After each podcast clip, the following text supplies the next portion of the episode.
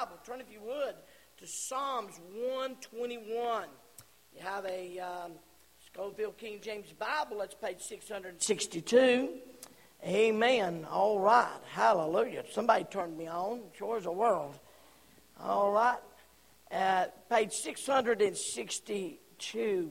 I'm getting an echo here, Matthew, and uh, maybe just a little bit too much juice there. All right. Amen. I haven't cut it down if you promise not to go to sleep. All right. Psalms chapter 121. If you found your place, amen. Amen. amen. I will lift up mine eyes unto the hills from whence cometh my help. My help cometh from the Lord which made heaven and earth. He will not suffer my foot to be moved. He that keepeth thee will not slumber. Behold, he that keepeth Israel shall neither slumber nor sleep. The Lord is thy keeper, the Lord is thy shade upon thine right hand. The sun shall not smite thee by day, nor the moon by night. The Lord shall preserve thee from all evil, and he shall preserve thy soul. The Lord shall preserve thy going out and thy coming in from this time forth, even and even forevermore. If I had a thought, it would be this lift up your eyes, helps on the way. Let's go to the throne of grace. Jimmy Drum, how about you praying?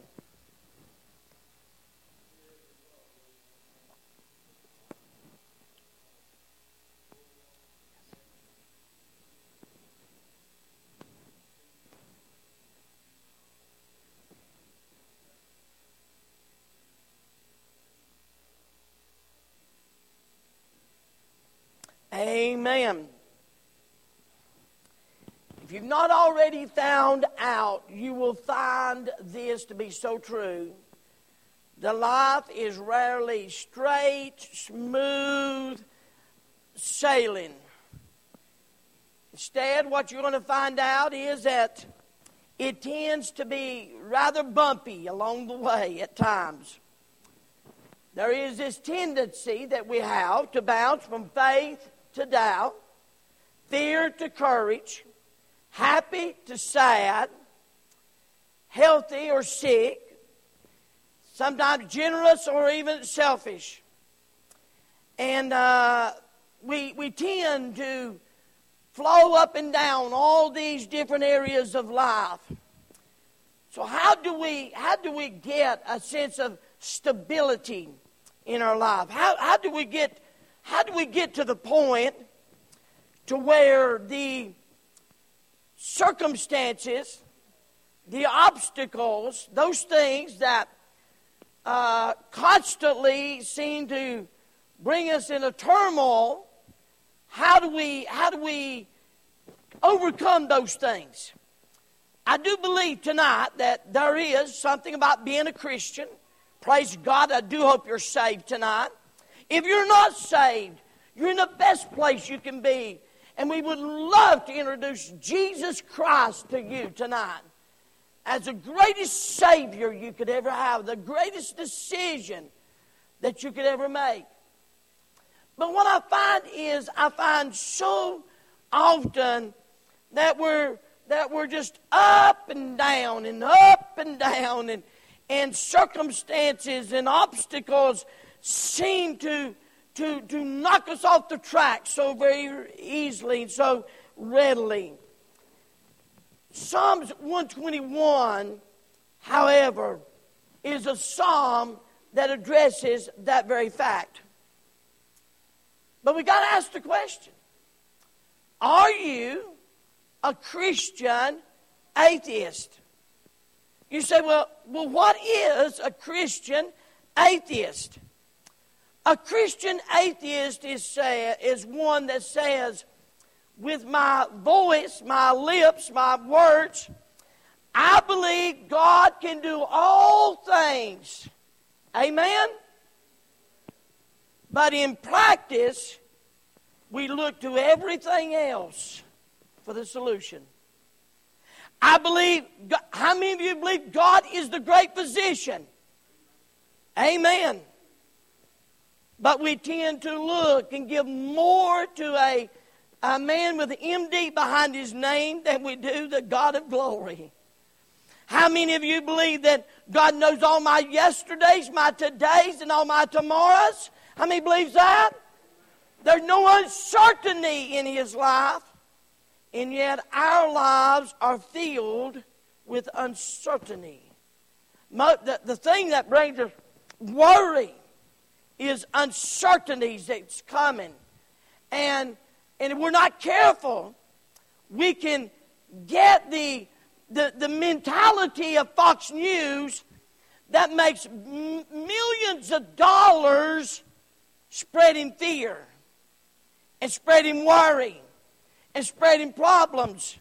Talking heads make billions and millions of dollars feeding on something that becomes very humanistic in our in our makeup. We are human, you know, and so there's this tendency for us to be drawn to that because we like talking about it to everyone else.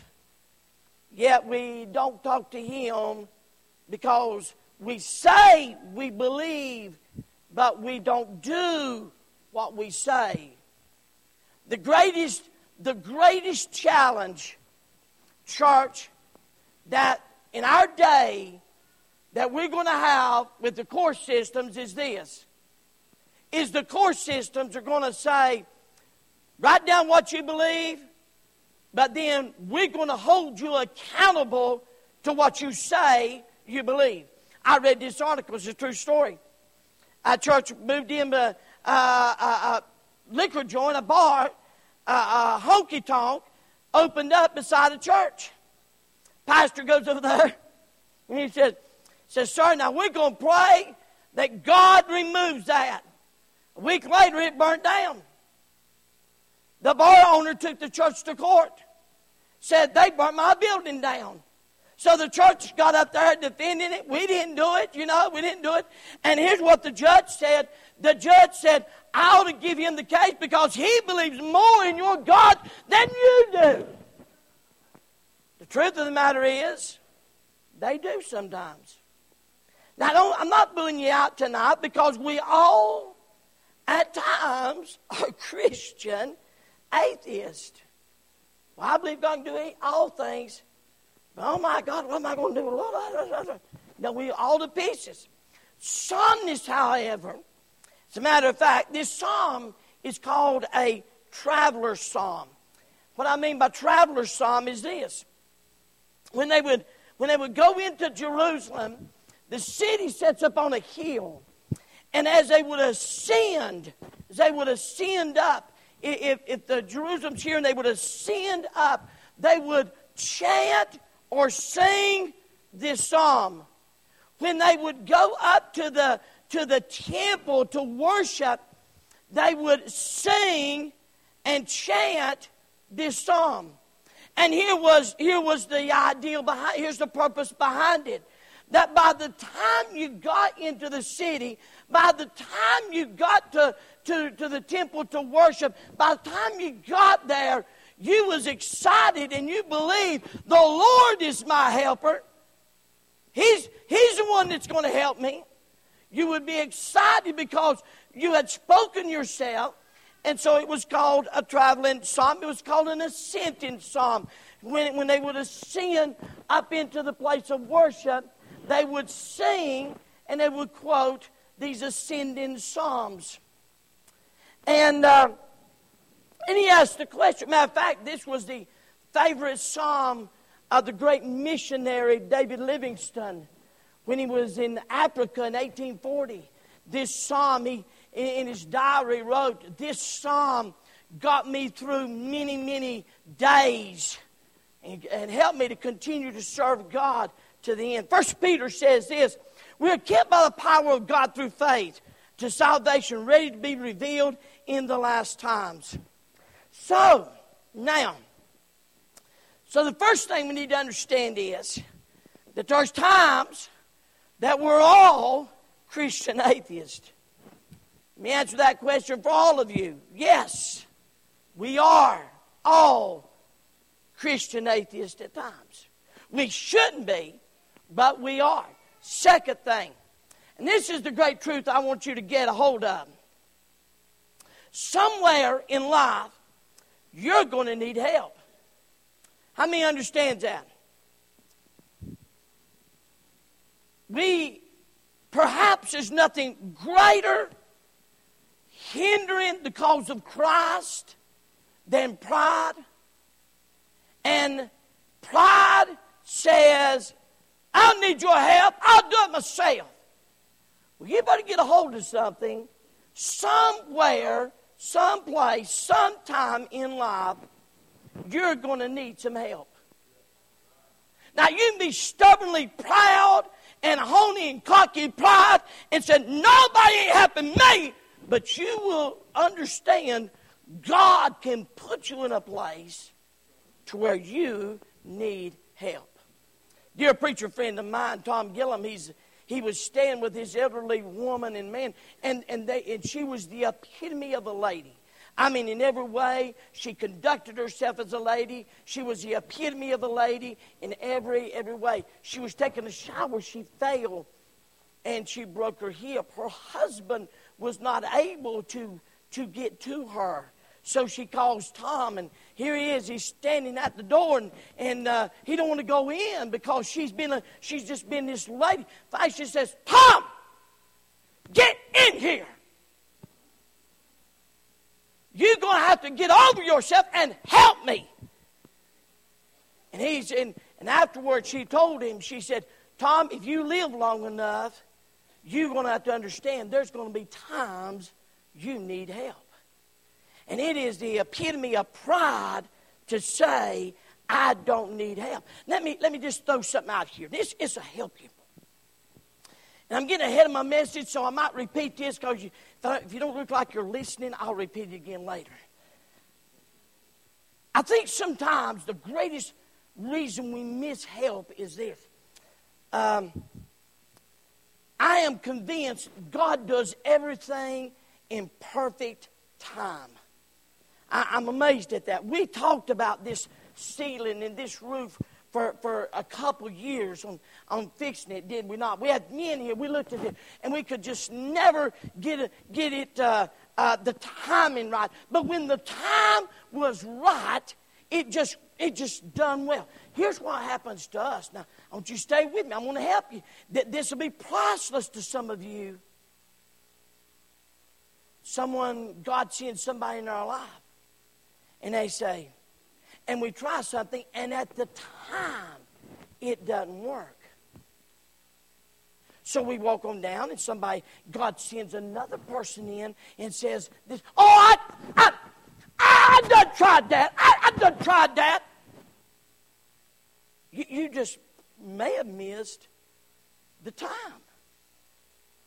Might not been nothing wrong with what they said, it might not have been nothing wrong with the way you tried it, but the time for it to work and God sending it in. And sometimes we miss God because we done decided ah, that ain't gonna work. This ain't gonna work. That ain't gonna work. And we totally miss what God's doing because we're not sensitive enough to say, you know, we done decide, I know it all. I know, I, I, I know that. You don't know what God knows. And there might be something that might, and we dismiss that because we've done decided we know it. And so we miss what God's doing. And so, as we, I'm just laying the foundation of the message. I'm going to show you here in just a minute. I'm going to show you in just a minute of how the, David used this psalm. Uh, I, I talked to you about how this is a sending psalm, and, and it's, uh, it's made to, to get us ready. I will lift up mine eyes unto the hills from which cometh my help. The word whence I will lift up my eyes unto the hills from which cometh my help. He's literally asking the question, Where's my help?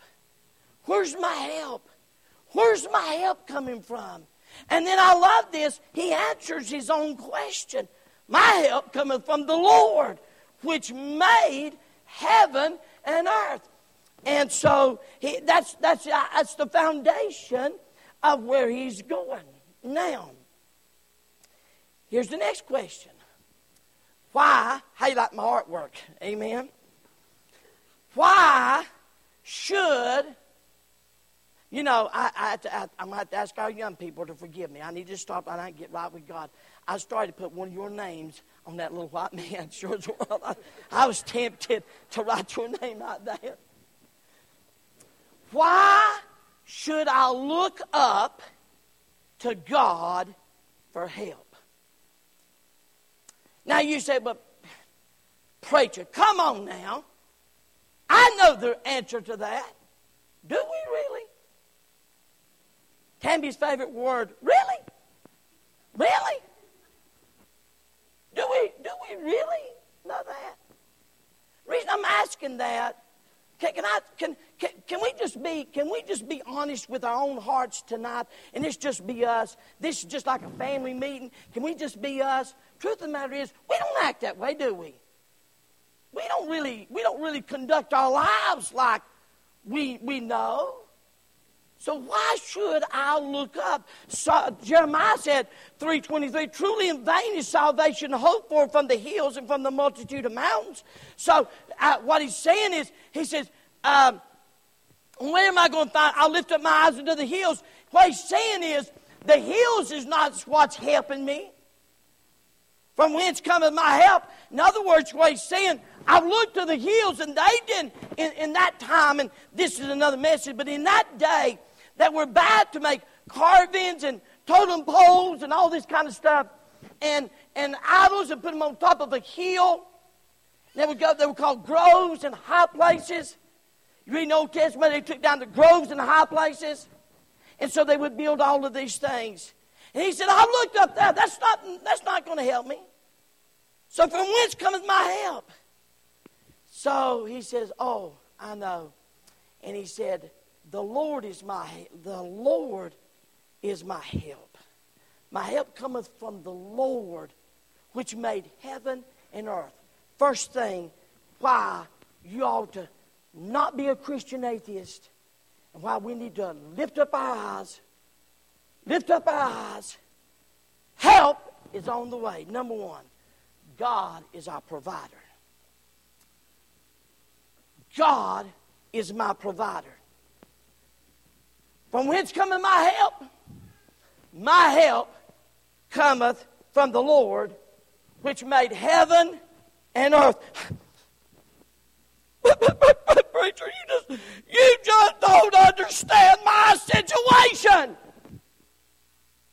You don't understand how bad I have it. You don't understand, preacher where at. You're not in my body. You don't know how I am. No, you're right. I don't. But here's what I want you to see. If he made the heaven and the earth, do you reckon he knows? I said, do you reckon he knows? Now, some of you answer that just exactly the way you live. Well, well, well, well, well, well, that's why you. That's the way we just answered that. We answered that the way we live. Well, I'm, I don't know why do or not. Because the truth is, when it comes to taking the truth of the Word of God and say, let's insert it in our day in and day out living, it gets a little tougher, doesn't it? That's where faith comes in. That's where we got to believe God. And so God is my provider. Now, he, he mentions two major problems. He will not suffer my foot to be moved, and he that keepeth thee will not slumber. David said, I, There's two major problems in our day to day living that all of us are going to struggle with. Number one, slipping. Slipping. Number two, sleeping. Sleeping. The ideal is this He's saying, God is my provider because if I live life, I'm just going to slip up. Are you listening? I was leaving Tammy's the other day, and Well, there's a little bit of loose gravel, and you would have thought I was doing a dance. And it took all I could do to keep from falling. I was a slipping all over the place. I was thinking about this message. And I said, man, if I had this on film, I'd show it. You realize something? Don't you listen to me. Get, get, get your halo off your head and listen to this preacher. If you live day in and day out and do the best you can, as long as you're robed in this stinking flesh, you're going to slip up. Your foot's going to slip somewhere. How many of you you, you love God, you serve God, you, you give, you, you, you're faithfully, you tithe, you're faithful to the church, but sometimes you, you hear something and all of a sudden you're out of the will of God. You're so far, you say, My goodness, when I get out of the will of God, just go ahead and put, that's a two hander. We've all been there. Have we not? Somewhere in life, you're going to slip. And somewhere in life, you're going to get tired. As long as we're robed in these fleshly bodies, as long as we're robed here, we're going to get, we're going to slip along the way. That, that's the reason why, that's the reason why that, that not one of us, not a one, not one of us, not a one of us, that's the reason why you shouldn't have too much of a judgmental attitude. Because if you've got a judgmental attitude and everybody's got to be perfect around you, you're going to mess up. Because the truth is, you don't live perfect. I don't live perfect. The Son that said he remembers we're dust. And we're going to mess up. Now, I don't think what, I'm not talking about willful sin and excusing it. I'm not talking about that. You know what I'm talking about. I'm not talking about deliberately sinning just because you enjoy sin. No, no. I'm talking about you're doing your best to love God. The psalmist here, he's heading up to the house of God. He said, Man, where's my help? He said, The Lord's my help because He's my provider. He said, That's who I'm looking to for to provide me the help. Then he said, Here's why. He said, Man, I slip sometimes. One evening on a terrace, he's been in battle. He's won every war. He gets up off his bed. He walks out to the terrace. Bathsheba's out there bathing on top of her house. It's where they bathed. He's watching her. Lust fills his heart. He calls for her. He commits adultery with her. He premeditates, murders her husband. That's a pretty big slip. But in Psalms 51, he says, Create in me a clean heart, O God. God of sin, wash me thoroughly, God. Wash me thoroughly with hyssop. Say, create in me a clean heart, O God, and renew a right spirit. You know what David understood? David understood we all going to slip somewhere. Now, I'm not talking about willfully sinning. I'm talking about you just you're doing right. I'm talking about you're doing right. Those of you that work and labor in this church, and I appreciate that, but I'm going to tell you something. If you're not careful, you can get weary in well doing. You can get weary in well doing. And he got sleepy. And I, I love this. In verse number one, he's searching for help. And verse number two, the source of our help, our greatest failure, and we all do it. I've done it. You do it.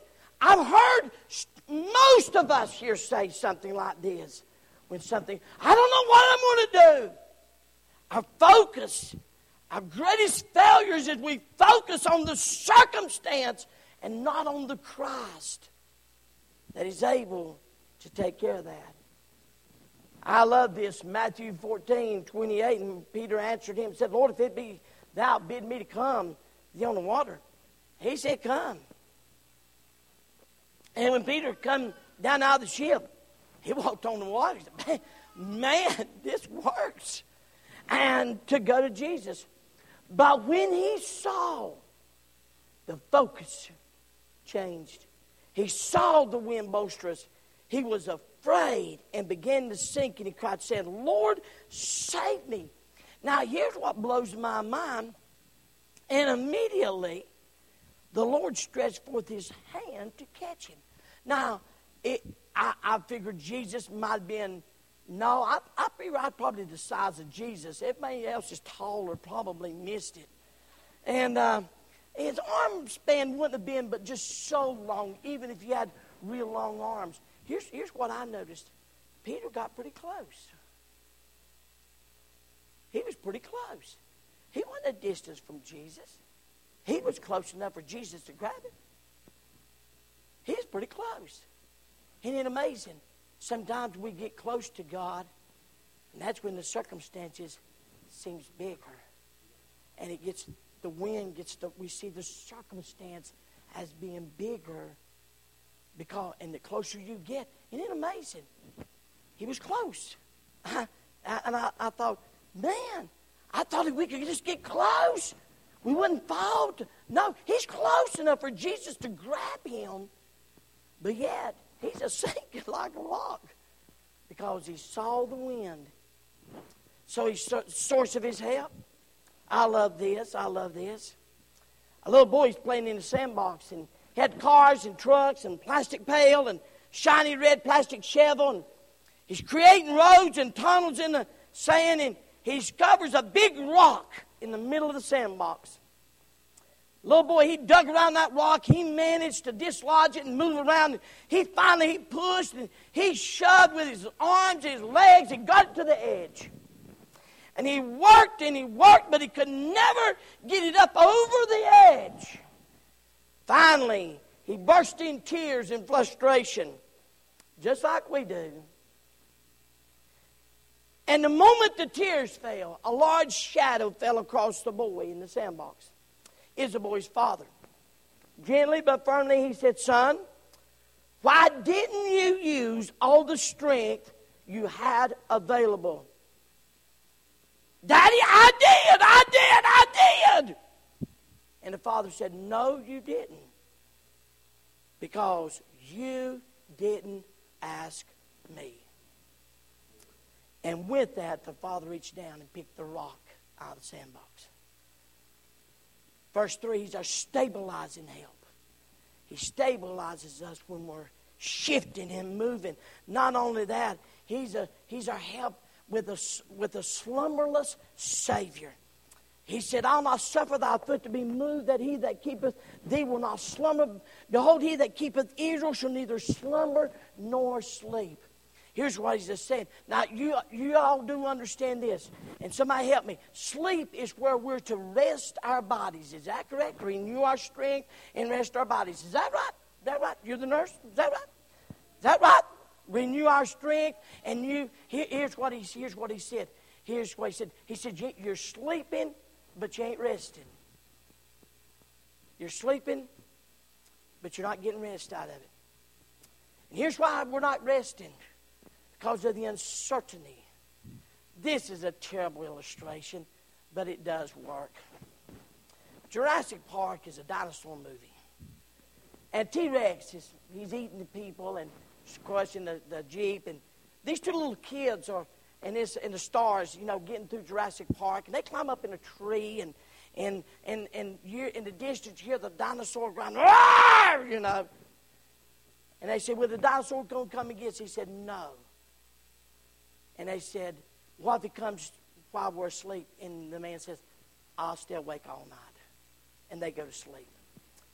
Now, here's what God's saying there's a whole lot of junk in this world, but He said, You can go to sleep because I'm not. If that ever, if that ever, ever gets, gets a hold of you, I mean, really gets a hold of you, He's our provider, then you'll go to sleep because He's not.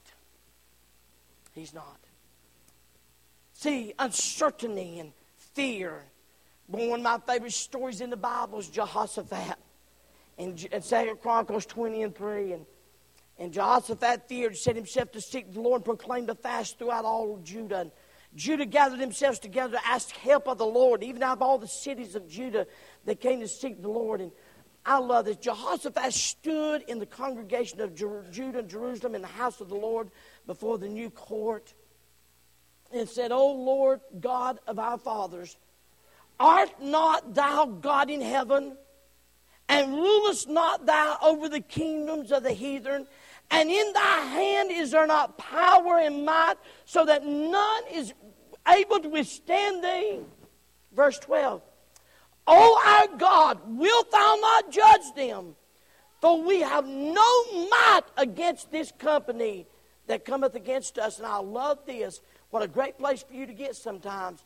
Neither know we what to do. But our eyes are upon thee. First of all, we ought to lift up our eyes because help's on its way because God is my provider. Number two, God is my protector. The Lord is thy keeper.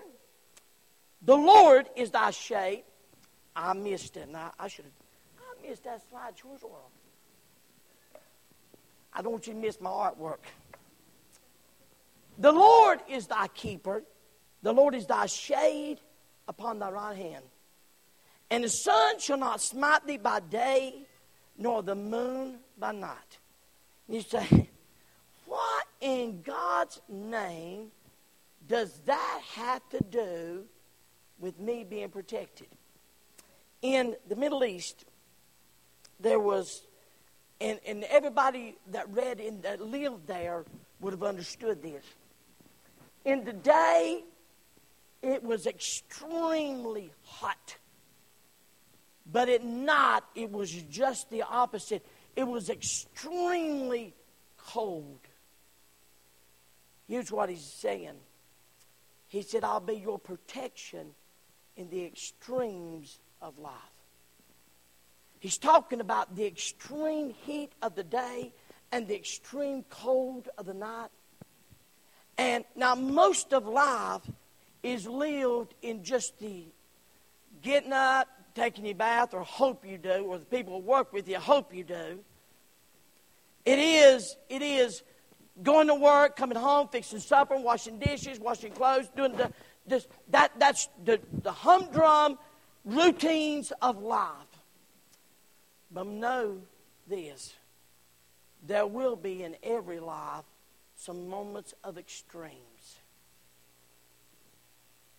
By Sunday morning, 16 year old boy walking down the side of the road, snatched away. That family was slung into an extreme. I don't care what the circumstances about the boy or nothing else. That boy, some, he had a mama, he had a daddy, he had grandparents, and their life was given an extreme. You go to the doctor, and the doctor says, You've got terminal cancer. And you're not stupid. You're not, you're not, you're not, you're not, you just didn't ride in on load of pumpkins. You know, odds are it's going to take you to the house. And if you're smart, you set the things in order because the extremes of life will come. And they come to all of us. Moment's notice, you could go in tomorrow and you worked overtime this week. You, the, the work's been crazy, but you could go in tomorrow and they walk up and say, Listen, we're sorry, we're shutting the factory, um, we're, we're out of business, and, and they, the extremes come in every life. Don't be so naive as to think that this doesn't happen. It happens more than you and I wish did. You work, you go home, the house is empty. There's a note on the table saying, I'm gone, I'm done. Immediately, you're thrown into an extreme. That's not counting those extremes that just come. You're just not ready for. Some of you have went through some extremes. You know what I'm talking about. God is saying, in those times of extreme, I'll be your protection. Uh, I, I, want you, if you got your Bible, turn if you would to, to Romans chapter 8. Uh, right, right quickly now, quickly, quickly. Romans chapter 8, page 1201 if you got a Scofield King James Bible. Okay? I want to show you something. Lord, let me see. And um, I, I believe it'll help you. Amen? Romans chapter 8, we'll start reading verse 22. If you got your place, say amen. Now, for we know, I want you to underline, we know that the whole world groaneth and travaileth in pain together unto now. And not only they, but ourselves also, which are the first fruits of the Spirit, even ourselves groan within ourselves, waiting for the adoption to wit, the redemption of our body. For we are saved by hope. The hope that is seen is not hope, for what man seeth, why doth he yet hope for? But we have, but if we hope for that we see not, then do we with patience wait for it. Now, notice, for we know. Now, verse 28. And we know. I want you to mark. And we know that all things work together for good to them that love God, to them who are called according to his purpose. Okay? We know in verse 22, we know in verse 28, but I want you to notice verse 26. Likewise, the Spirit also helpeth our infirmities, for we know not. Right in the middle of two, we know. Right in the center of it, God said, and we know not. And those are two extremes. I know something, I don't know something. Two extremes. What God is saying to you and I, why we ought to lift up our eyes and look to Him, is because He's my protector. He is the one that can, He's the one that can handle those extremes. I don't know that we will ever be able to handle those extremes. But when those extremes come, where you're looking, who you're looking to, whose you are, will make the difference where you survive it or where you collapse under it. If you lift your eyes to the hills whence coming my help, my help is in the Lord. When the extremes come, and I'm not going to tell you you're not going to weep. I didn't say you wouldn't cry. I didn't say it wouldn't break your heart into a thousand pieces, but you'll be all right. You'll make it. You'll make it. You'll say, I don't know how I'm going to make this, but you'll make it. Because the Lord is our help in those times of extreme. Can I say this? Now, when we, th- when we think about times of extremes, we're talking about times of extreme bad, a death or, or, or cancer or sickness or, or, or something totally. But can I say this? You need more protection on the other end in times of prosperity when God is blessing you is the most dangerous time of your entire life. You'll fall quicker there than you will there. There's a tendency we fall more in prosperity than we will ever fall in poverty. And prosperity can be the most destructive thing in our life. We don't need God now. I've got money. And we trust money. If you think money's the most, most feeble thing anybody can put their trust in, but it empowers people to think that they're stronger. They're, they're better. I'm going to tell you something. Cancer don't care if you got money or not. It'll take you out. Are you listening? Heart attack will take you out where you're cancer, where you got money or not. They don't care. I, I, I've shared this many times. This truth got really real to me. I went to the hospital one day, and I had two, two men to visit. One of them was as broke as a convict. That's a poor man. He's as broke as a convict. And the man, the other man I was going to visit, one of the wealthiest men in Hildebran. And, and if I named his name, and uh, uh, many of you would know him. And very well to do man, lived in a very nice home. And it was so happened the rooms were side by side. I walked in the door to the first room because it's the first room I come to. I walked in, there's the poor man. He's got the nice gown, you know, that, you know, they ought to put a back in them things. They ought to put a back in them things. Don't you think so? I'm going to file a complaint. Go to put a, at the hospital, tell the preacher got a complaint, put a back in them things. Because you don't need to be showing people, you know, those body parts. And uh, they had on a little gown, and they had the same bed, and they had everything. And the man is broke, is just one of the poorest men I ever met. Really was, a very poor man. I walked up, prayed with him. We talked a little bit, prayed with him. Walked in just the very next room, and guess what? He had on the same gown, same bed, same stuff, and I, and you know what? God just dawned on me. God said, you know, I, that that that don't mean a thing to me. I'm looking right here. But you need to understand the extremes in life are going to come. We know some things. Praise God we do. We know all things. Praise God we do. But in the middle of that, some things we know not. And you live long enough, there's going to be some extremes that comes and you just you just don't have an answer. I'm, I'm always reluctant to share this, but I um, and, and I I say this and Oh, please. I, I'm not being critical. I don't know if I wouldn't have felt the same way. My dear lady in this church, better son, better husband, better grandmother first, better son, no, better mama, and a grandmother. Grandmother or mama, better son, better husband. And she looked at me and she said, I mean, screamed just as loud as she could. God has taken everything away from me. Why should I believe in Him? Well, they said some things. I don't have to answer to that. Can I help some of you super duper, uh, super duper Christians that think you know it all? Shut up. Hey, some things you just don't have an answer for. I don't have an answer for that. I don't know why God chooses to do that. I don't know why God is choosing to take some of the most special men in my life out of this. I don't understand that. I wish I understood that. When I get to heaven, I'm going to ask him, I don't understand all of that.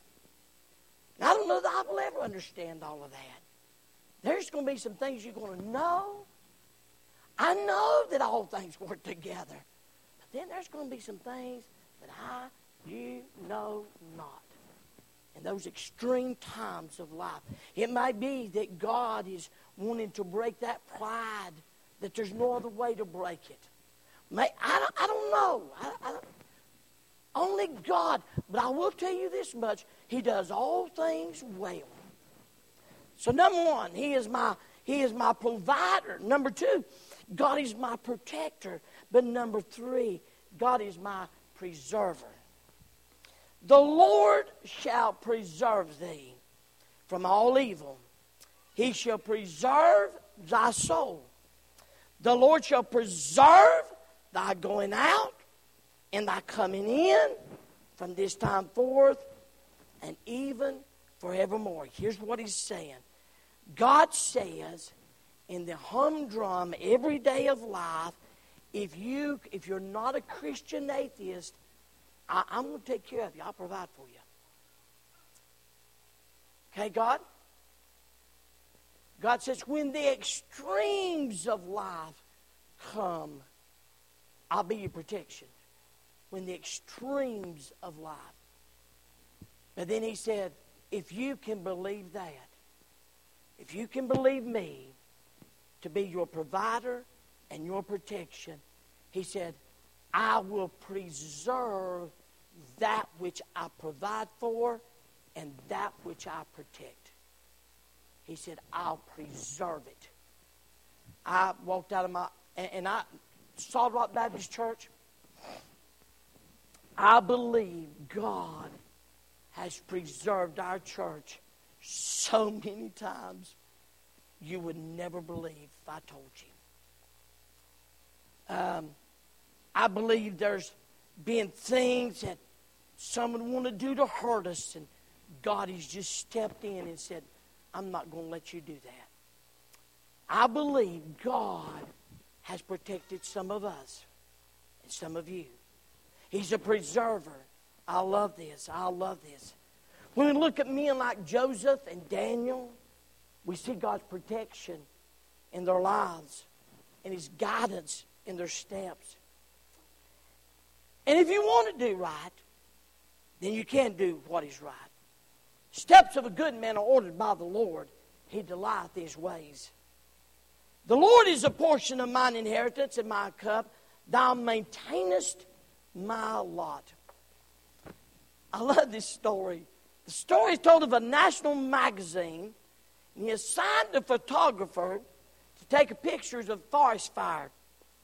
They told him a small plane would be waiting at the airport to fly you over the fire. Photographer arrived, sure enough. There was the uh, airstrip and a small pl- airplane, and he jumped in, and Mrs. Equipment shot, Let's go! Pilot took, turned the plane into the wind, and soon they was in the air.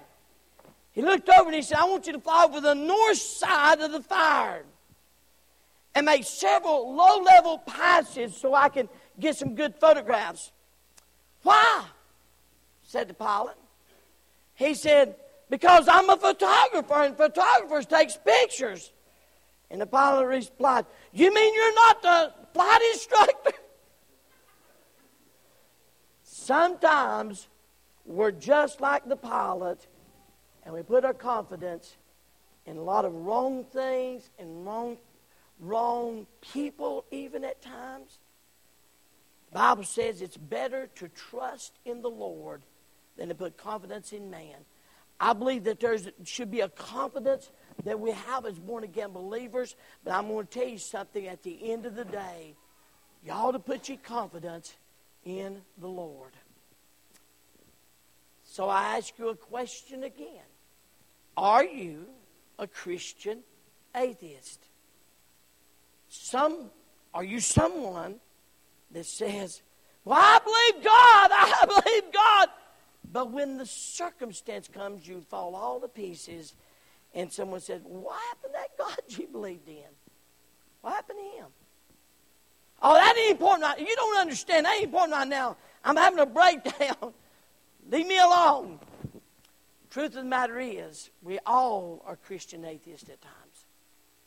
He said, Lift up your eyes. Help's on the way. Because God is our provider, He's our protector, He's our preserver. If you could get a hold of this tonight, you could sleep better. You wouldn't worry near so much. And trust me, I'm a warrior by nature, but he would do much to help you and me both. Your eyes up. Don't, don't look at the circumstances. Hills can't help you. It's what's above the hills. The Lord is my help. Let's all stand to our feet.